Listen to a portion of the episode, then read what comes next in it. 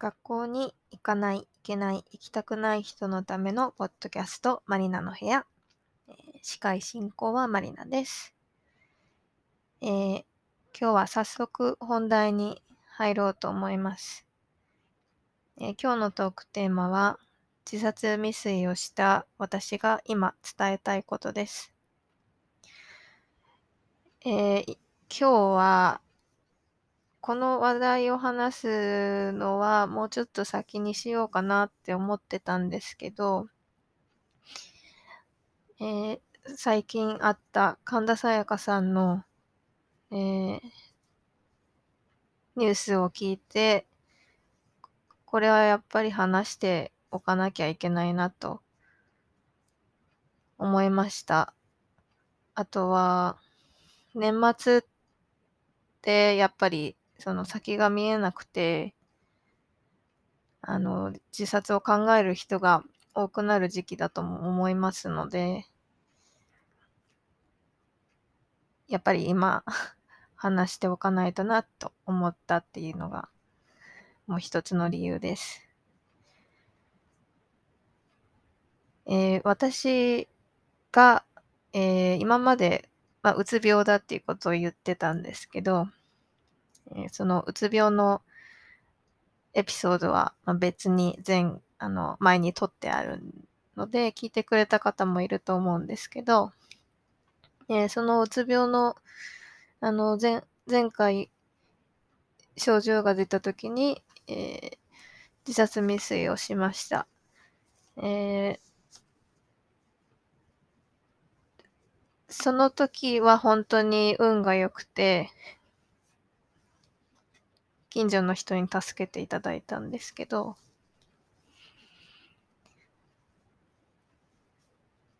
その、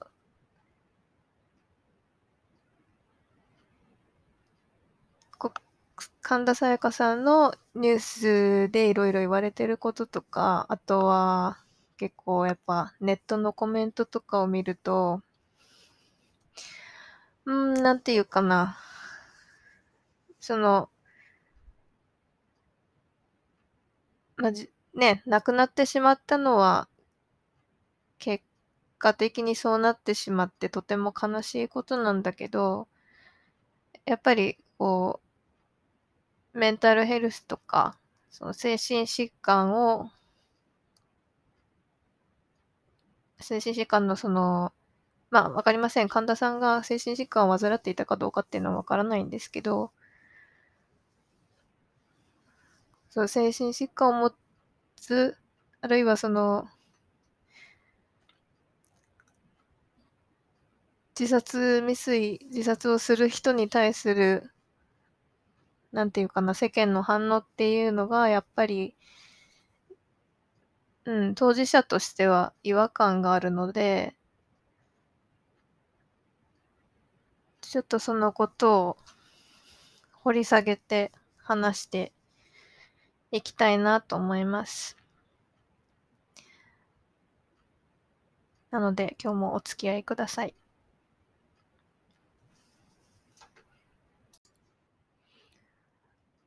まあまずね、その、私も、まあいつかはこのことを話そうと思って、でも、まあなんで話してこなかったかっていうと、やっぱり一つには自分が、うん、あんまり思い出したくないことっていうのが一つ。やっぱりその、結果的に助かった身だから、もし助かってなかったら、やっぱり自分は今ここにいないわけだから、それを考えるとさ、すごい恐ろしくなるので、っていうのがやっぱ一つ。あともう一つは、その、うん、やっぱ、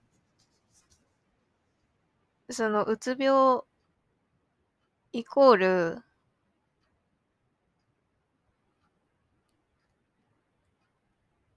まあ、自殺みたいな、そういう風に取る、そういう風に取られるのが、うん、あんまり好ましくないかなって。それはなんか今うつ病を患っている人に対してもそうだし、その周りの人とかに対してもそうだし、あんまりこう、つなげて欲しくない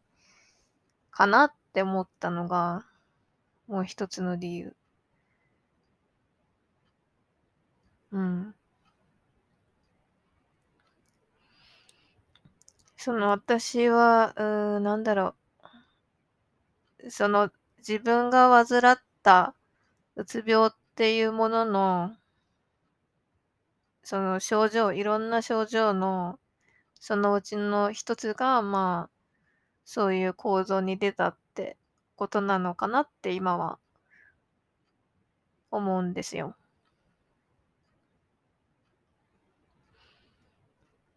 うん、だからその世の中が思ってる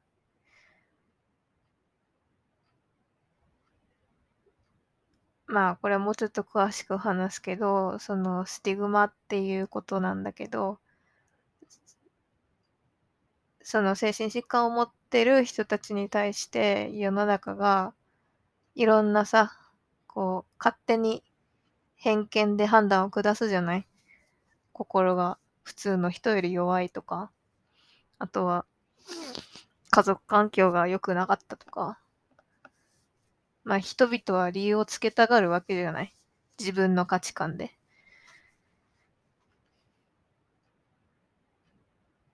うん。だからやっぱそういうのは、うん、嫌だなって思うけど、やっぱりそういうのは世の中に溢れてるからっていうのを今回もやっぱね、ニュースを見て再確認したし、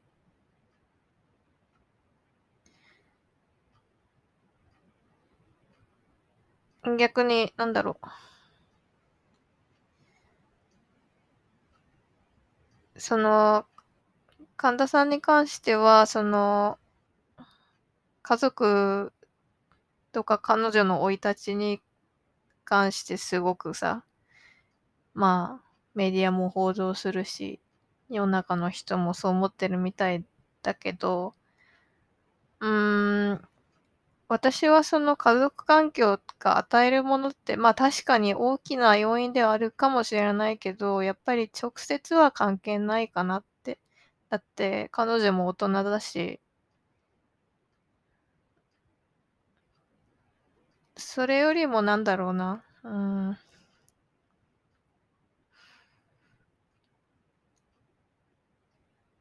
やっぱりこうメンタルヘルスに関して、うん、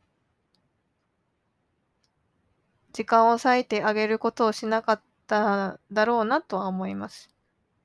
だって私は、ね、そんなそこまで特殊な家庭環境じゃない両親もいたし、もちろん、うん、家族に愛されてるって思って、まあ、育ってきたし、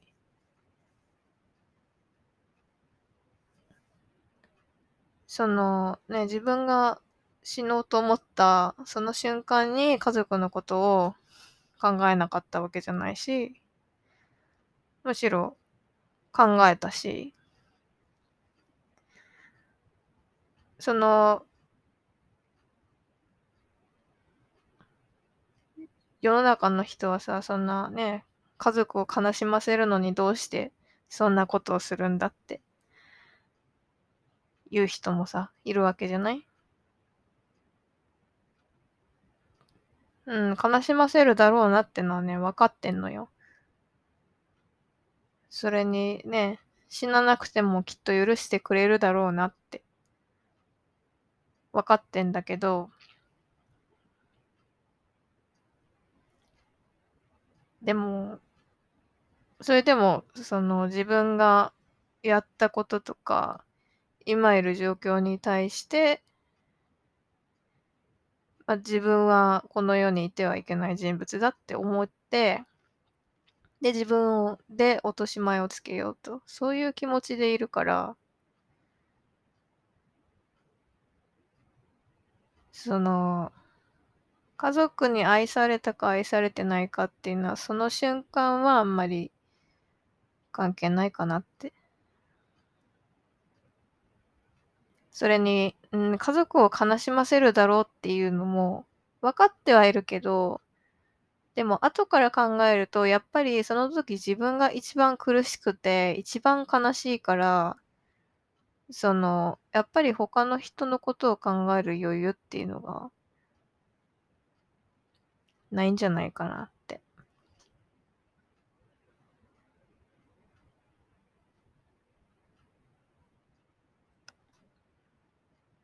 だからそのね、よく、ね、周りの人を愛する人を悲しませるって言われるけど、じゃあその、ね、世間の人たちがさ、じゃあその自殺した人たちは、じゃあ苦しかったんだな、悲しかったんだなって言ってあげることってさ、ないじゃない？あんまり。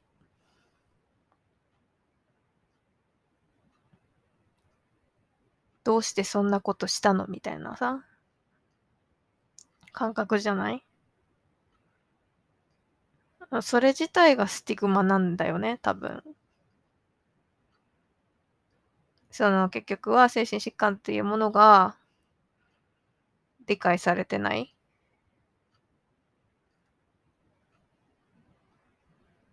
結局親不幸者とかさ、言われるわけじゃない？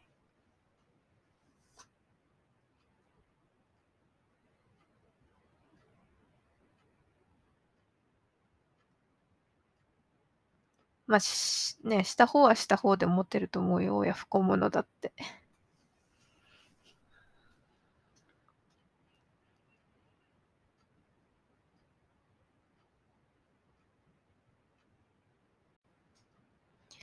あと、事務所が、その、神田さんの転落原因について公表しない、その彼女の名誉と周囲の周囲への影響を踏まえて公表しないっていうことなんだけど、なんかそれ自体も、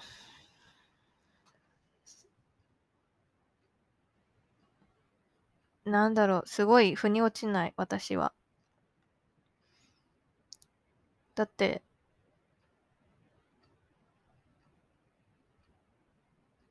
彼女が精神疾患を患っていたかもしれないし、というか、うん、その自殺だったっていう、まあ、可能性が高いわけだけど、それをはっきり言わないことって、逆にその自殺未遂する、自殺をする、あるいは精神疾患を抱えるっていうことに対する、なんだろう、そのタブー視がやっぱり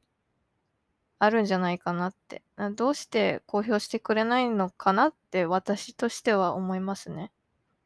だって、それを、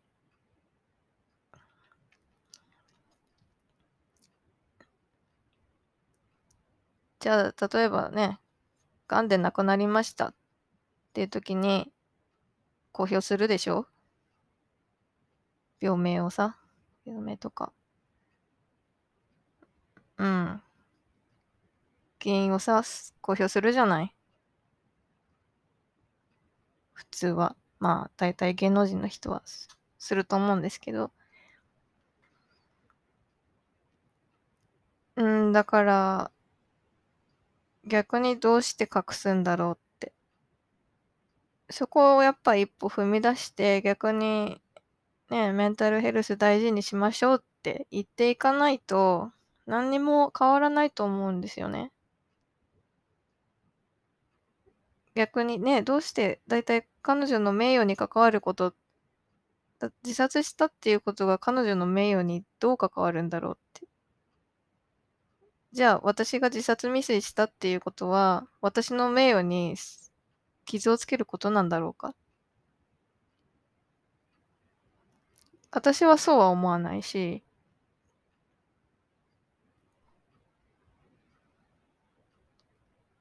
むしろそのメンタルヘルスをだの大事に仕方とか、その重要性がすごくよく分かって、本当に自分自身はね、危ないところだったんだけど、でもそれを公表しないっていうことにはすごく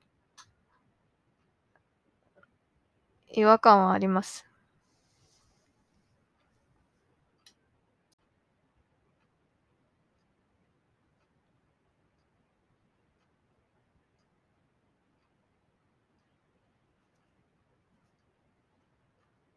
だからその、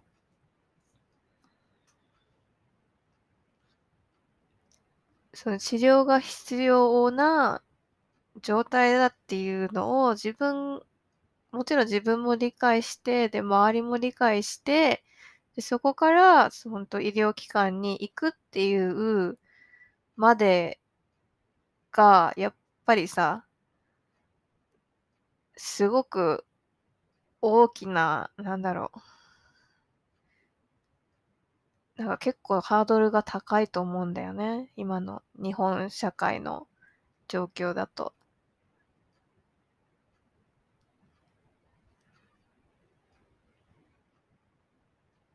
うん、まあだから私はカナダ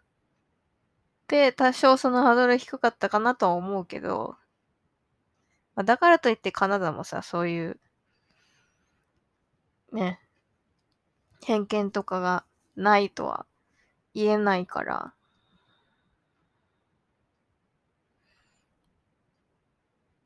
ね、よくその、それこそね、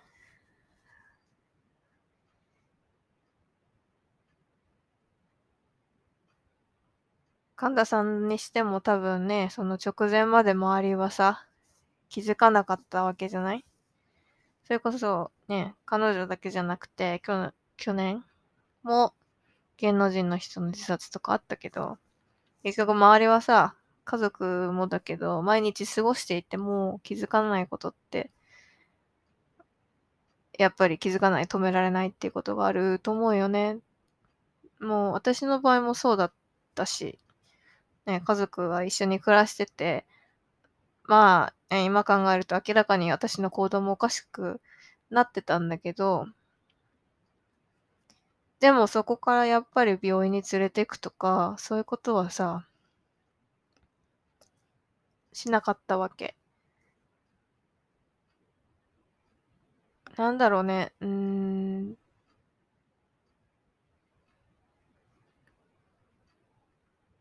ね、やっぱりその家族の様子が少しおかしくて、ま、少しっていうレベルじゃないんだけど、なんだろうね、その毎日過ごしてると逆にわからないこともあるのかもしれないし。そで、それでね、精神疾患っていうものだだから病院に行って治してもらおうっていう、そういう意識がやっぱり一般的にそこを育ってこないと、本当に苦しみを抱えている人たちが治療を受けられるっていうことがね、やっぱり他の病気と比べてかなり難しいなって、それは思いますね。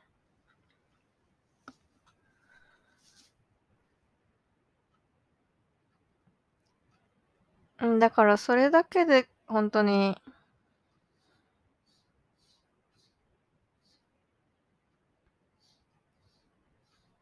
なんだろうね、明らかにやっぱりさ、構造とか変わってくるんだけど。やっぱその、うん。なんだろう、家族がじゃあ助けようとか、自分が助かろうとか。例えばさ、なんかいろんな病気があるじゃない？例えば糖尿病とか、癌とかね。そういう病気だったら、大変病院に行って助けてもらわなきゃって。早く治して良くならなきゃって思うけど、精神疾患だとやっぱなかなかそうはならない。でも本当同じ病気だから、そういう反応を持つべきなんだけど、みんなが。でも自分さえやっぱり助かろう、良くなろうって思わないから、精神疾患にかかってると。私だってだって自分で病院に行こうとか思わなかった。もう、何か良くならなきゃなって思ってたけど、でもやっぱり入院するほどじゃないって思ってたし、そのね、自殺未遂した後も、絶対入院なんて嫌だって思ったし、精神病棟なんて入りたくないって思ったし、もうそれ自体がね、うん、自分でも、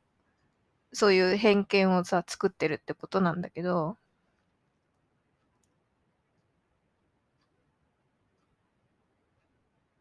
私は、その、普通の人間だからやれば、頑張れば治るみたいな、そういう気持ちでいたんだと思う。でも実際そうじゃないのよね。やっぱり専門家に助けてもらわないといけないことだし、家族がね、助けてあげようと思ってもやっぱり、できることはさ、限られてるわけだから。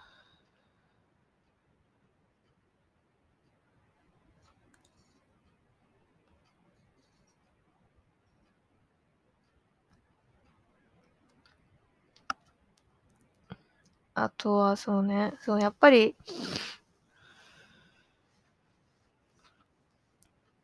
自分とその、自分と周りの人間と、やっぱり社会の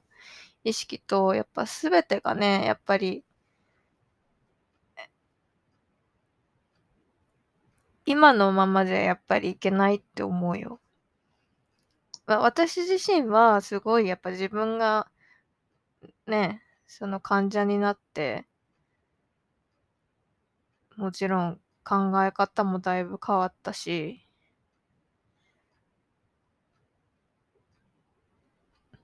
ね、こういうこともあるんだ。ただ本当にね、あの、治療して元気になろうって思えたし、ね、同じ病気を抱えてる人にももちろんそういう風な考えになってほしいし、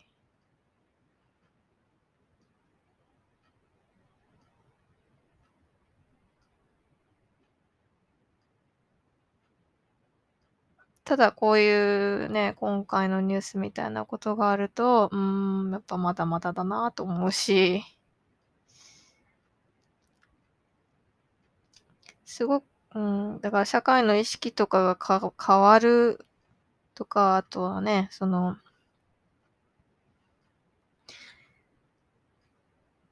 いろいろルールを変えて、その、サポート体制が十分に広がるっていうまでにはやっぱすごく時間がかかるから、本当に、うーん、本当にもどかしいなって思います。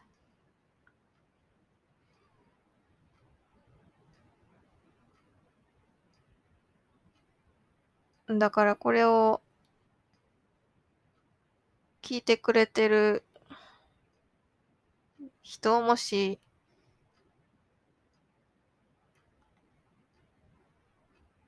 今すごい死にたいって思ってる人がいたら、まず私は死にたいって思うことは悪いことじゃないっていうことを言いたい。多分そういうふうに思ってる自分がいけないことだと思って自分は悪い人間だってそういう風に思考が連鎖していくと思うんだけどだってね親とか周りの心配してくれる人がいてでも自分がもうこの世から消えたいって思うこと自体がもうなんだろうその時点で自分は悪い人間だから、この世にいるべきじゃないって思ってしまうかもしれないんだけど、うん、だから苦しいんだから死にたいって思っても、しょうがない状況があるってことはあるから、それをまず責めないでほしいなって思う。ただ、やっぱそういうふうにね、考えることが多くなってたら、それは、あなたが、その、治療しなきゃいけない状態じゃないかなって、やっぱり思うから、勇気を出して、医療機関とか、とサポート団体とかに連絡してほしいなって思います。やっぱり今の状態はあなたのベストな状態じゃないから、ね、人間ってさ、いろんな 浮き沈みがあるし ね。だって、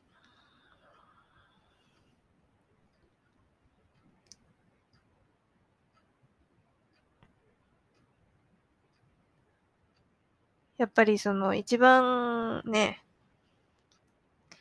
自分が沈んでる時の状態だと、やっぱり悪いことしか見えないし、あなたの、なんだろう、実力も発揮できないから、それが、あなたの本当のさ、姿じゃないよっていうことを言いたいか。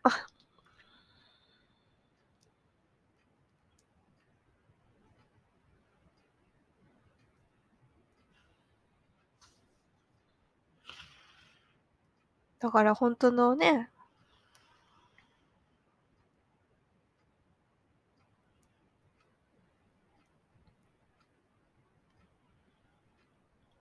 だからもっと輝けるし、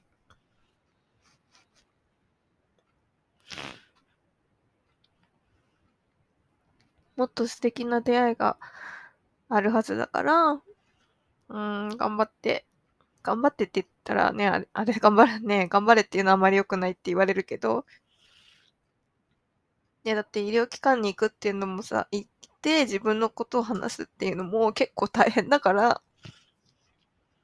それはね、また結構辛いんだけど、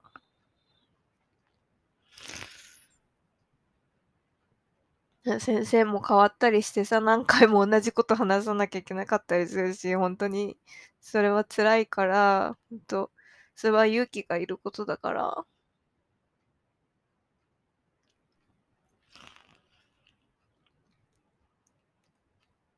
本当はね、手を握って頑張ってって 言いたいけど、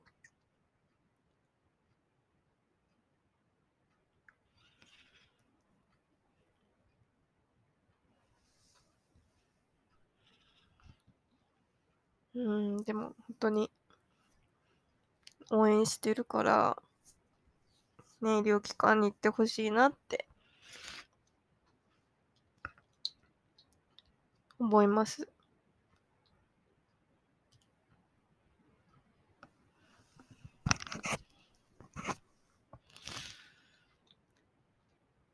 うん、あとはそのね、あの、周りの家族とかにも言いたいのは、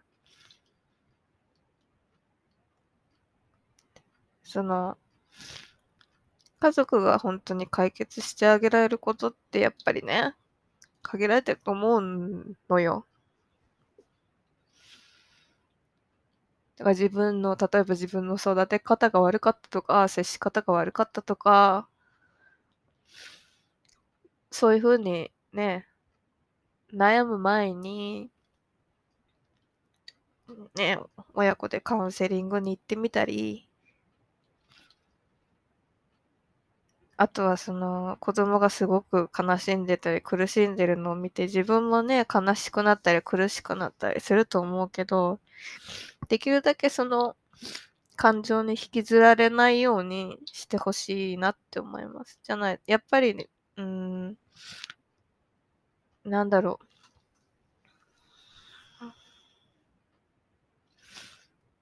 お、お互いにさ、こう、お互いの感情で反応し合っちゃうと、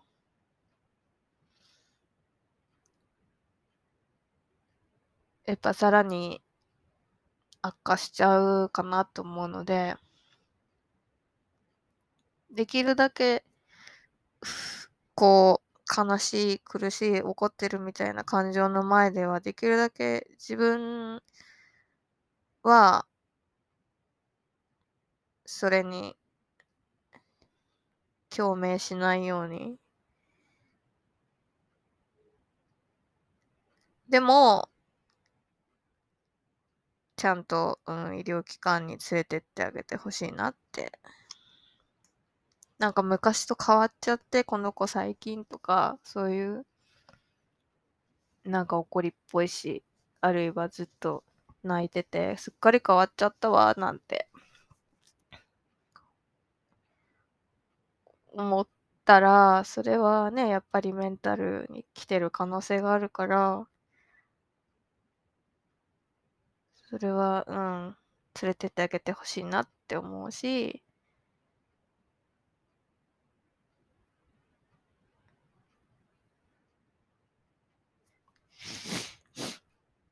あとはね、美味しいご飯作ったり、あとは一緒にお散歩に出かけたりって、まあ、まあそういう風にできるのはもちろんね、治療してからになると思うけど、そういうことを一緒にやってってほしいなって思います。あとはその、例えば他の兄弟と比べてこの子はメンタルが弱いからとか、そういう風にもし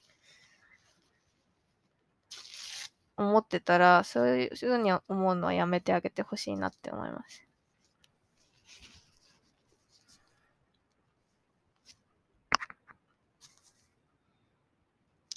そのね、やっぱり個人差があるからな、うん、こう、この子はこっちは平気でも、ちょっとこっちは苦手だなとか、結局、物事に得意不得意があるのと一緒で、自分のその精神のね、ここは我慢できるけど、ここは我慢できないっていうところは人それぞれだから、自分とも違うし、他の兄弟とも違うから、それでやっぱり判断を下してほしくはないかなって思う。結局あんまり、うん、この子はこうだからって、そうやって判断すること自体が、その子供にもやっぱ伝わると思うし、その、何事も先入観で判断することっていうのがやっぱりね、一番良くないと思うんですよ。精神疾患とか。まあそう、精神疾患だけじゃないけど、それこそ学校に行かなかったりすることに対してもそうだけど、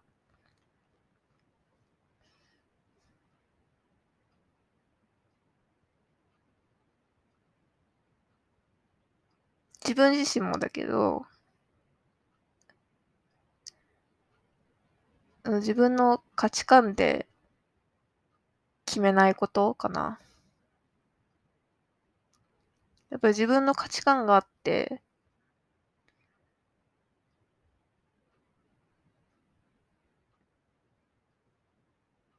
病院にやっぱ行きづらくなっちゃうとか、やっぱそれを弱く見られるんじゃないか、親にとか、友達にとか。なんかあの、うちは子育て失敗してとか、そういうふうに言われるのが嫌だとか、結局そういうふうに、周りも自分も考えてしまうっていうことが、一番の、なん障害だと思うのね。回復までの。だから、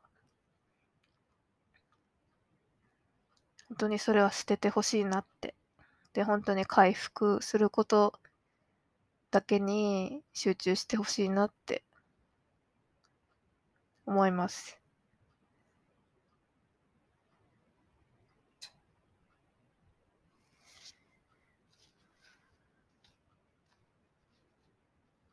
で、ね、あの、本当に、まず助けて、今自分が苦しかったら、本当よく本当に苦しさに耐えてきたって。うん。私は、うん、褒めてあげたい。うん、よく耐えました。だから、ね、これからは誰かの力を借りて、うん。